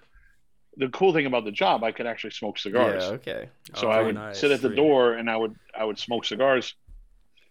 And uh, I was kind of frequently, like freaking, you know, very frequently going to different stores around uh, the town. In, in Sherman Oaks, California, there was a place called Cigar Warehouse, a place called mm. Gus's Smoke Shop that I kind of concentrated on. And they were my two favorite stores that I would go to. Mm-hmm. But I was kind of intimidated by one over the other. There's my wife. Now I saw you back there. And uh, so I was about to go ask the guys from Cigar Warehouse if I could have a like an apprentice job because mm. I really loved cigars and I really wanted to learn about the industry because mm. there was a, a brief period that I was thinking about moving back to my home state of Maine, okay, uh, up in the Northeast, to open up a cigar store. And I went to uh, Gus's Smoke Shop and I had a couple guys there that I would talk to all the time. And they would, they were like the sales guys that would help me out every time I was going there. And one guy named Dennis Spike, uh great dude. Um, he, he just took to me and he, he loved teaching me about cigars. Nice. And also pipes and stuff like that. Mm. He, uh, he approached me and said, "Hey, do you think you want a part-time job?" So this was right before I went up the street to Cigar Warehouse. Okay. They asked me first. Yeah. And I started working on Sundays, and my job was literally to mix pipe tobacco yeah, yeah, right. for the mm-hmm. store. Because they had their own house blends yeah. for the store, and I would have to sit there and mix the tobacco for their clients. Mm-hmm. And uh, you, you get your hands dirty for sure, but that was my first introduction into the cigar business. But within six months, I had a full-time job there. And nice. Within six months, the owner put me at the register because somehow I was able to memorize every yeah. price point of every cigar yeah, in the wow. humidor. Because I went I went down, I went deep into the rabbit hole of like knowing exactly what, how a cigar from Honduras smelled mm-hmm. and how a cigar oh, from Nicaragua smelled and how a cigar from the Dominican wow, Republic yeah. smelled and how obviously Cuban cigars smelled. Mm. So I became one of these people in Los Angeles where people would come to me and say, "Hey, uh, can you tell me about this cigar?" And they'd give me a cigar with no band on it. Oh, and wow. I would have to tell them what it was. um, and a lot of times it yeah. was, you know, I knew the, the Cuban portfolio really well, mm. like really well to where it was easy for me to look at a cigar just based off of the shade of the wrapper and the shape. And tell you, oh, that's that's a uh, San Cristobal uh, La Punta. Mm-hmm. You know, that that's easy. And they're like, well, wh- how how do you know it's not a Bello, a Boulevard Bellicoso Pino? I go, because of the shade of the wrapper. That is, yeah, mm-hmm. that's skill. Like, I don't even have to taste it. So I, I, I've probably lost a lot of that skill over the years because I don't follow the Cuban shit as much. Yeah, makes sense. If someone gave me a if, if someone gave me a traditional everyday production Cuban cigar, I'd probably come close to what it is. Mm. But it was it was also being educated by guys like George Brightman. We talked about the, him earlier. Right. It was Aaron also Sigmund, friends with, yeah. with Aaron Sigmund. Mm-hmm. Um, Brightman was one of those guys that would give me cigars all the time without a ban. And he's like, tell me what it is. Damn. Just straight up. Tell me what it is. So I'd have to go through looking at it and, you know, dissecting it with my eyes first. Mm. And then, you know, looking at the ring gauge, looking at the, you know, the shape, and then eventually lightening up and going, okay, yeah, that's this. Damn, that's so, so cool. Blind tasting at its best. Um, but yeah, I probably lost a lot of that because uh, yeah, makes sense. Someone okay. tried to blind taste me with one of my cigars one time. I was like, really? I, like, this is obvious where it comes from. Yeah, yeah. Laughing. Yeah. Uh, so yeah, that was my that was my intro. Yeah. Um. Two cigars, Gus's Smoke Shop. I eventually moved to a place called the Big Easy in mm. Studio City, but uh, opened up their store in Westwood, California. And mm. that's where eventually the Grand Havana Room mm. came to me and said, hey, we need someone to run our retail mm. for us. Damn. So it was, it was a journey. It was a quick yeah. journey. Um, but in nineteen ninety-six, I went to the Dominican Republic and visiting a bunch of factories and trying to find a factory that could make me a cigar, and coming back from that first trip going, I really have no clue what I'm looking mm-hmm. for. Mm. Like, so I, I waited, I waited. I kind of gave up on the dream of making my own product until I had a conversation with uh, my now father-in-law. Yeah. And how mm. did that uh, first yeah. contact, uh, because like, He he was very famous in, in Cuba and all that, but you each other put each other on the board, or sorry, on the map, well, kind of in the in the U S and all. So how was that contact? I, I, I always have this thing. I always have this thing with with people who were famous in Cuba. They usually were from Havana, mm-hmm. and Pepin wasn't. Pepin was from the center of the island. Um. I would say that he never became Havana famous, so not a lot of people knew about him. Mm. Like I didn't know about right. him when he first came into the States. Uh, a friend of mine who was a sales rep for a big company said, "Hey, um, we have this guy coming in. If you still want to make a cigar, I think I think this guy could probably do it for you." Mm. And I was like, "Nah, not really in in the mindset mm. to do it." Mm. And uh, something had just happened in my life to where I was like, I was looking for something more. And uh, it was actually my first dog died. So it was like really emotional. And mm-hmm. I was looking for something, like something mm-hmm. to grab onto. And within, within an, you know, a, a few minute conversation with Pepin, it was like clear that he knew exactly what I wanted to make for a cigar. Mm-hmm. Wow. I mean, I wanted what it was in his head. You know, in his hands and in his head, like he just he just Instant knew connection, tobacco. Yeah. He took Nicaraguan tobacco and did something to it with the same tobacco. He made me samples that I didn't like. He, out of a conversation of what I did like, he instantly rolled me a new cigar that I was like, damn. Shit, holy shit, there it is. Wow. Like he knew exactly from the conversation, like, oh, that's easy. Mm-hmm. I thought you wanted something crazy. I'm like, no, I want. I want the simplicity. Yeah. Wow. And that's why I think, you know, simplicity at its finest is when you find something that's so, so easy and, and simple that you're like, how is it possible that it can be so mm. good? Mm. It's because you didn't do anything to it. You didn't try to manipulate yeah. it. Wow. You just let it be its own thing. Natural. Yeah. So I that, love that. Definitely. That, that was your first contact with uh, Pepin, but when, When is your first time that you went to Cuba? What was your first like contact with Cuban cigars? Well, first contact with Cuban cigars was in the early nineties, uh, obviously, because I was visiting cigar stores in Los Angeles that yeah. would always have them somewhere in mm-hmm. the back okay. closet, you know, hidden. Yeah. So I was really into that, uh, was able to get exposed to the differences between those you know, those tobaccos compared to Honduran or Nicaraguan mm. or Dominican tobaccos. And obviously there was something just so different about it. Mm. And obviously this is way before uh, Nicaragua evolved to where it is now. Yeah, yeah, yeah. Um, but there was something, there was something special about those early days of smoking those Cuban cigars. So eventually in two thousand, sorry, nineteen ninety-eight, I got invited to go to Cuba. Oh, um, with a friend of mine who actually, he he was a, uh, his name was Ruben, actually. His name's oh, Ruben. Yeah? He's still alive. Uh, he's still around. He he actually was always part of these big celebrity sporting events.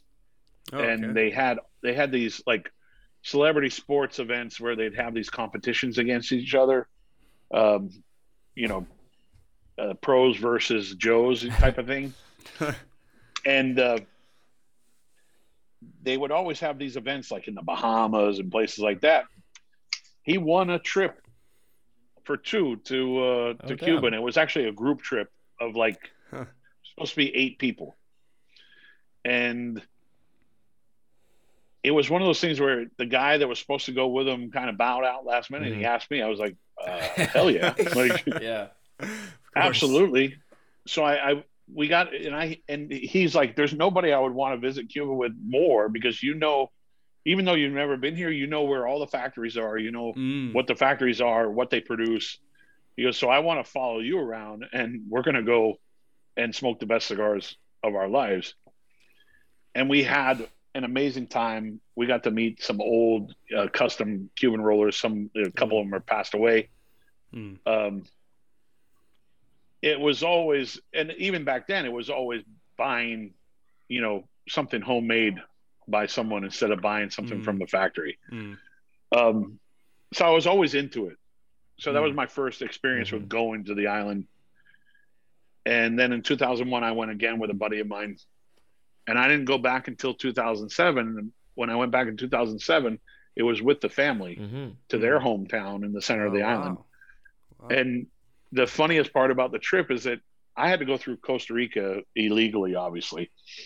Oh, um, really? I had to go through Costa Rica on, I think it was Taka Airlines or something like that. And then from, from Costa Rica to Havana. And Jaime and his father-in-law picked me up at the airport. And I figured they were going to give me a Cuban cigar to smoke. They they literally gave me a box of my own cigars. I was like, they gave me, a, Jaime handed me a box of Cojonú oh threes. I go, I, well, I didn't expect to smoke this here, but okay. And he said, only the best. um, so that was that was a, an amazing trip, because I got to see a different side of Cuba I never right. saw. I only saw Havana mm. before, which oh, yeah, everybody talks about Havana and it's glitzy and, you know, it's the thing. And, mm. you know, there are there are parts of Havana that still look really nice, and there are parts of Havana that are horribly run down. Mm. And it's sad because beautiful buildings. Uh, what a historic yeah, city, right? Incredible. Hmm. Going into the center of the island, you see, you know, small towns, and very beautiful small towns that are starting to, you know, obviously depreciate also, but built, you know, a long time ago. And they, they had this, this thing about them. Mm-hmm. This, it, it was, I don't know what it is. It's just a warm feeling. Mm. And, uh, I immersed myself into that because I was taking showers with uh, cold water, you know, not cold water out of a shower head. I was literally, they would, it wasn't cold water because they would take a kind of like, it looks like a heating iron. They would mm. shove it in a bucket of water. And then you would have a cup fantastic. And you would take a shower yeah, with a wow. cup of water. Classic. And I didn't care. I was, uh, I was in the middle of the mm. island. No one could call me. You know, oh, no one could tell me what to do. Like, no cell phone service. I would sit on the stoop of the front of the house and watch kids play baseball. It was amazing. Yeah. And I was only there for, I was only there for three days, but uh, it was, it was probably one of the most perfect trips wow. ever. Like, and that's where I, time. that's kind of where I came up with the whole Black Label, um, oh, original really? Black Label line, because there was an old man that literally gave me a cigar. He recognized me from the night before. I had just taken a shower with a bucket of water.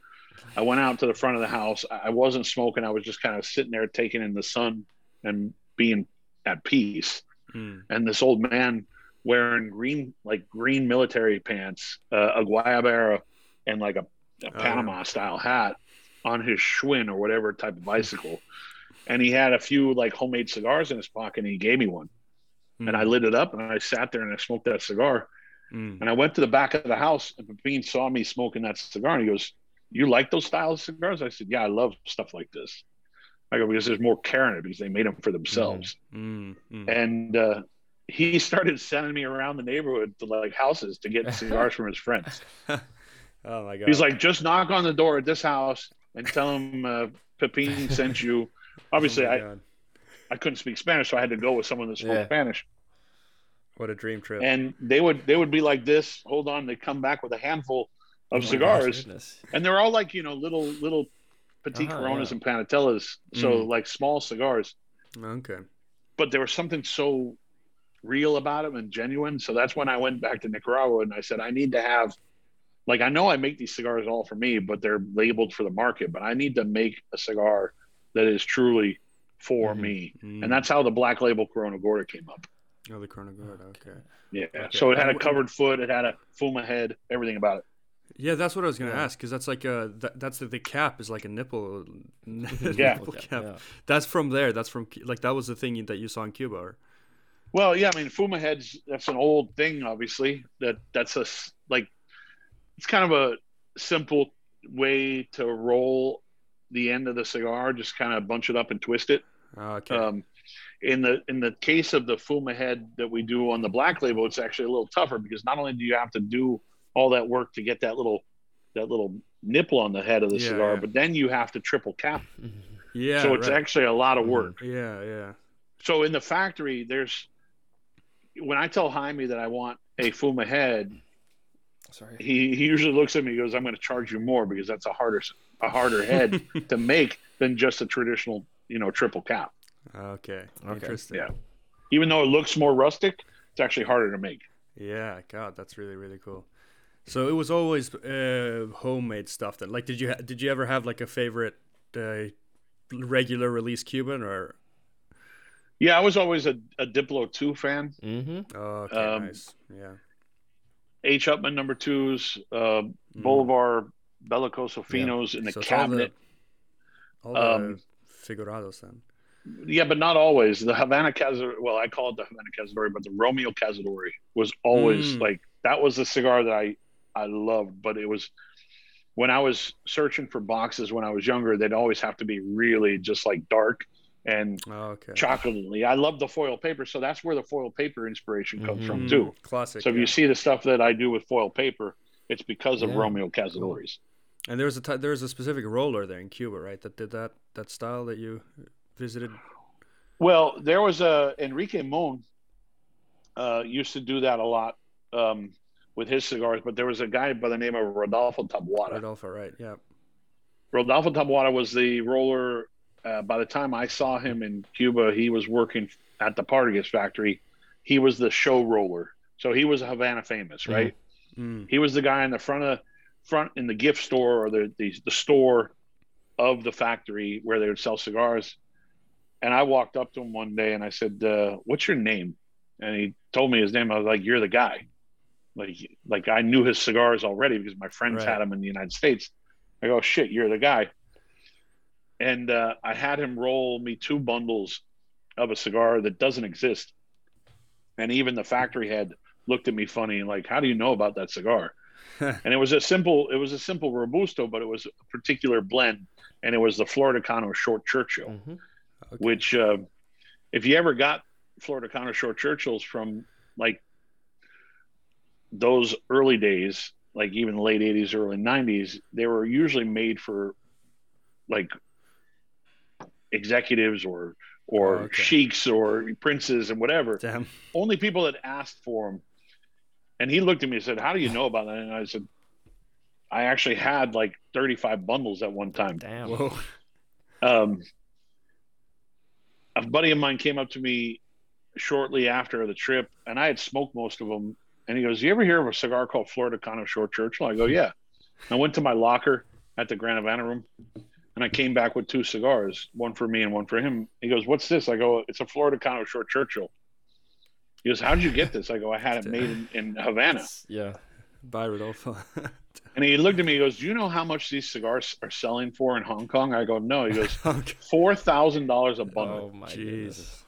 I was like, wow. I'm like, I maybe, I looked at him, I said, "Can you give me the cigar back?" Yeah. uh, there's a Vitola de Galera that's called uh, Rodolfo. I wonder if that's, if that's um, named after him, like a Cuban one. Uh, probably not. Uh, I, that's, you're talking about Vigueros? No, like the the, there's a no, there's a like an actual Vitola de Galera. It's a fifty-eight by one eighty. Oh, called Rodolfo, which mm-hmm. I remember seeing it, and I searched it up now on Cuban cigar website, and there. I, you know, the, I don't know. Yeah, he was. You know what his most uh, popular cigar that he would roll uh, that we would always see up in the United States were were one oh nines. Oh, you know, yeah. Like, you know, those are what nice. They call. What do they call them? Uh, They're like half figured out almost, yeah. No, yeah, but what's the the factory name? Now I'm blanking. I usually know all this shit. Um, oh, it was called a Lusitania, but it wasn't what we think about Partagas Lusitania. Yeah, but the yeah. size was called okay. a Lusitania. Okay. And it was a, it was the it was the one oh nine in the Partagas one fifty box that you'd see. So he, huh. he'd always make one oh nine sizes, and a lot of times they were with covered feet, which was another thing oh, that I nice. took from that whole experience. Mm-hmm. A lot of the stuff that I do is definitely based off of Cuban customs. Uh, mm-hmm. Even in regular production for us, there's there are things that are paying homage to that Cuban custom. Mm-hmm. Again, don't forget the past. Just just take it to a different a different place. Right. Yeah, you're honoring Cuba, Cuban like cigar history more than Habanos themselves almost. I really like that. I, I, I'm, I, you know what it is? I'm just a nerd for it. I mean, yeah, I was I probably that. a bigger nerd for it, but I still geek out talking about it mm-hmm. because I, I still like. Well, I, I talked about this on another show recently, and w- I was laughing because when I did the Grand Cojonú, six and a half by sixty, I put mm-hmm. a covered foot on it. It still has a covered foot. Mm. But when when Cigar Aficionado first reviewed it, they actually reviewed it a very low rating. Mm-hmm. Like I think it was like eighty-five points or something. Damn. Mm-hmm. And they said, um, they said the, the wrapper is too long for the cigar, and I, I just started cracking up. I'm like, that, because it's supposed yeah, yeah. to be. Oh, they, they, did. they didn't know what a closed foot was. I don't think they really, you know, I don't think they, like, you know, again, regular production, regular production product, they didn't have closed feet. You know, yeah, that yeah, was yeah. a yeah. that was a thing for you know. you know, hand rolls or custom rolls that you'd get. So yeah. you wouldn't see, you wouldn't see production cigars with closed feet. Huh. Um, so that was, that was something I paid attention mm. to. And I haven't changed that cigar once since we started it. So it's great that uh, it's now one of our biggest selling cigars. That's awesome. That's awesome. Wow. Wow. Uh, yeah. Uh, so I think I think we'll we'll let you uh, we'll let you go there. You, I, you've you've been more than generous with your time. This has been no, absolutely such a good man. chat. Such I had a, a great chat. time, um, and I love the fact that you asked questions that I about stuff that I don't really talk mm-hmm. about. So it's mm-hmm. it's actually kind of nice. Yeah, it was okay. Last question. Yeah, then. Who who do you have and winning I think the Super Bowl? Re- before before I answer before yeah. I answer that question though. I think this is probably why you told me that Aaron kept on talking and talking because it, you guys are easy to talk to. Well, that's um, good to hear. Super Bowl. Um, it's it's still too early. Yeah, but I have uh, my pick. I have people around me that that uh, obviously I'm a Brady fan, mm-hmm. so and, right. and and I'm a Gronk fan. Yeah. Oh, yeah. So I would want to see I, I would want to see the Bucs um, yeah, I agree. go. Um. One of the my father sales reps that works with my wife, uh, someone that I've become very close friends with. We travel mm. together too. Um, like we go on couples traveling together. mm. Like we were in Italy in August together. So, oh, nice.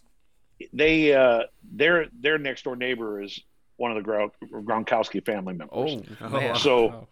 so they become really friendly with the Gronks, and and the whole thing is that they want the Bills and the Bucks to go uh, to the Super Bowl. Okay.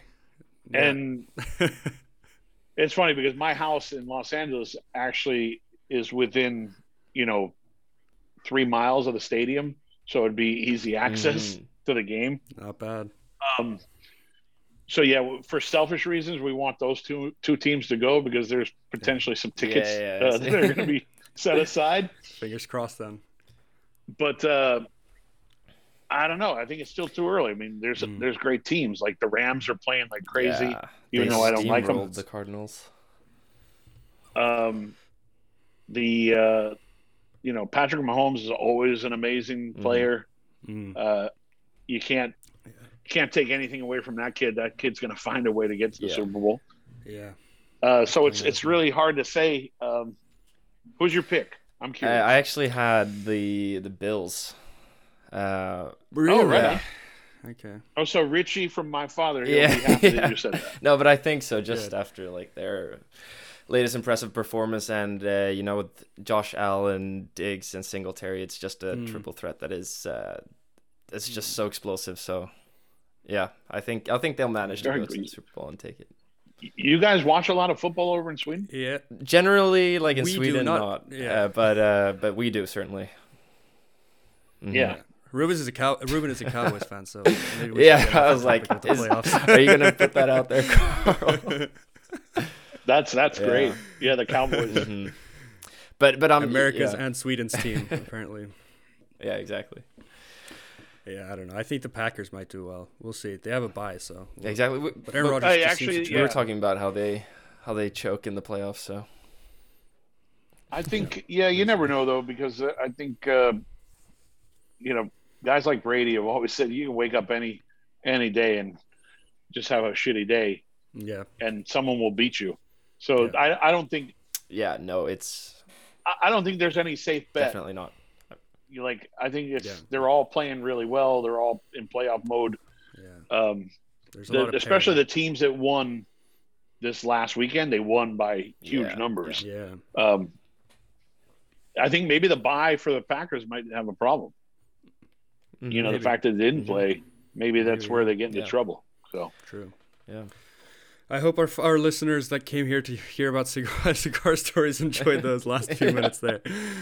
Uh, yeah, right. Would, thank you so much, Pete. Once again, this has uh, been an absolute blast. I forgot we were recording a podcast for a while there. It was just yeah, so much definitely. Fun. No, don't worry. Great to hear all your stories, and as long as I didn't say anything dumb, we're good. Thank you so much. Yeah. Well, there you have it, guys. The interview with Pete Johnson that we were looking forward to so much. I mean, what a guy. He is so chill the entire time. Just uh, like you said during the podcast, lad, we forgot pretty much that we were even recording it, just having yeah. such a natural flowing conversation with uh, with the guy. So, yeah. Yeah. Yeah, spectacular talk. It was really cool to nerd out about some, some uh, more... Uh, I guess detailed uh, sort of yeah nerdy I guess is the, is the right word answers and mm-hmm. getting into some non-cigar stuff was really cool as well. So I hope you guys enjoyed it uh, most importantly because this was just a blast. Um, so yeah, thank you guys so much as always for uh, for listening, tuning in, and we'll see you guys on the next one. Cheers. Cheers.